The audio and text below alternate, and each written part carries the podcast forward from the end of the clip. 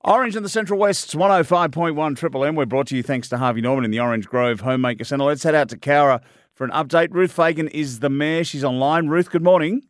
Good morning, Neil. Thanks for your time this morning. Now, the National Portrait Gallery bringing an exhibition to Cowra this weekend. It opens this Sunday. Yes, it's really quite exciting. Now, the National Portrait Gallery in Canberra is well known for its amazing um, uh, exhibitions, and they've chosen quite a few of them to bring to Cowra, and it opens on Sunday at two o'clock. So, and we've got it for a couple of months, so it's going to be a very uh, a long exhibition, but people would, should really go and have a look because not often you go to the Portrait Gallery in Canberra. It's quite mm. ex- very exciting that we've actually managed to get the touring exhibition to Cowra, which is fantastic for us. Yeah, absolutely right. That will be certainly one to go and check out now. Uh, New Year's Eve, there's a big party happening in Cowra. Well, yes, this is a tradition for Cowra. We have a beach party at New Year's Eve, which sounds weird, but we actually have it at the showground, and uh, we have lots of activities for kids, and it's a really well um, patronised. We had it's actually not New Year's Eve. It finishes at nine o'clock with fireworks so that everyone can go home, go to bed, and um, the parents can celebrate New Year's Eve on their own, um, which I think is a great idea. Uh, but it does give everyone a chance to get together. It's a community event, and uh, we have lots of activities. And the council puts a lot of sand on the uh, what we call a beach, but they have a lot of sand and uh, they have big mud pits so kids can get muddy, kids can get sandy, kids can be exhausted, and by nine o'clock the fireworks go off and then everyone goes home to bed. And that's New Year's Eve. And we wake up in 2024. Yeah, fantastic. That sounds like a great way to do it and see it. And I like the part about uh, nine o'clock and the parents can put the kids to bed and have a little party on their own. Now, there's markets on this Saturday.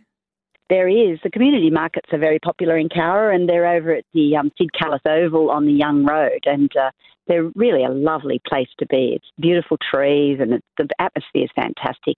And you, could, you know, even if you don't want to buy something for Christmas, you can always get a bacon and egg roll or a sausage sandwich and a really good coffee. So it's worth the trip to uh, support our community chest, which is a local community fundraising um, organisation which has been going for 25 years. And um, it's just amazing. They give money to people who are in need in medical situ- situations. So it's a very good cause and a really lovely way to spend a couple of hours on Saturday morning. You know what I love about markets, and it's great always if you can find something that you really like and have been looking for, but it's the community contact. You get out there, you run into, oh, there's our mate from over there, there's the lady that I know from there, there's uh, those kids that I know from there. There really are a great community gathering. They are, and it's lovely. And uh, the atmosphere at Sid Kallas is beautiful. There's lots of lovely big trees. And as I said, if you can't find something to buy, you can always find something to eat or drink. indeed, indeed. Now, tell me about this next year, and it's looking a little way forward here, but the Cowra Breakout uh, commemorates 80 years, and there's been quite a unique thing that's happened, a bequest. Tell us about this. Yeah, so on Monday night at the council meeting, we were told that the um, Margaret Weir and Bruce Weir, who have who are brother and sister who've lived here all their lives. They've recently died, and uh, they've left to council hundred thousand dollars, fifty thousand dollars for the regional art gallery, and fifty thousand dollars for the Peace Bell community um, organisation.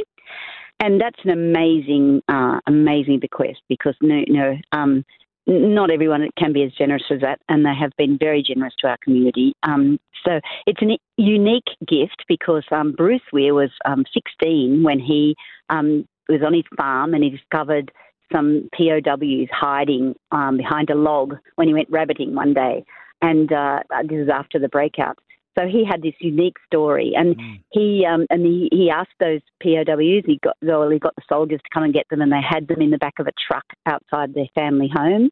And um, Mrs. Weir, his mum, um, actually offered them tea and scones in the back of the truck, wow. and, and there's and we still have the teapot that she used. So that will be on exhibition. And we're also having a very special morning tea, the um, uh, Weir Trust morning tea um, after the breakout anniversary commemoration. So, you know, we're continuing that sort of legacy. That was one of the first signs of sort of um, being re- reconciling with the Japanese after the event. So it was a really significant moment, we believe, for um, for our reconciliation program as it's gone on. So very, you know, moving and really fitting that they've actually um, given the money to the Peace Bell Association, of course. Yeah, amazing story. I mean, it, it just shows you how close our history is. I mean, the Cowra breakout seems like a long, long time ago, but it really wasn't that long ago, was it? uh, In context No. of this story, so yeah. That's right. And the last um, the last surviving POW died this year as well, 106, I think his it? and Murayama and in Japan, and he's been here quite a few times. So um, he, it's significant that he died this year as well. So Mm. you know we'll be marking those occasions next year in August on the 80th anniversary when we have. Um, a whole list of things that we were actually being um, commemorating the event, plus doing 1940s uh, weekend away, you know, weekend back in time, those Yep. sorts of things. Yep. Should be fun. Absolutely. Hmm. All right, this is our last chat for the year, Ruth. So, uh, Christmas for the Fagan family, how does that happen?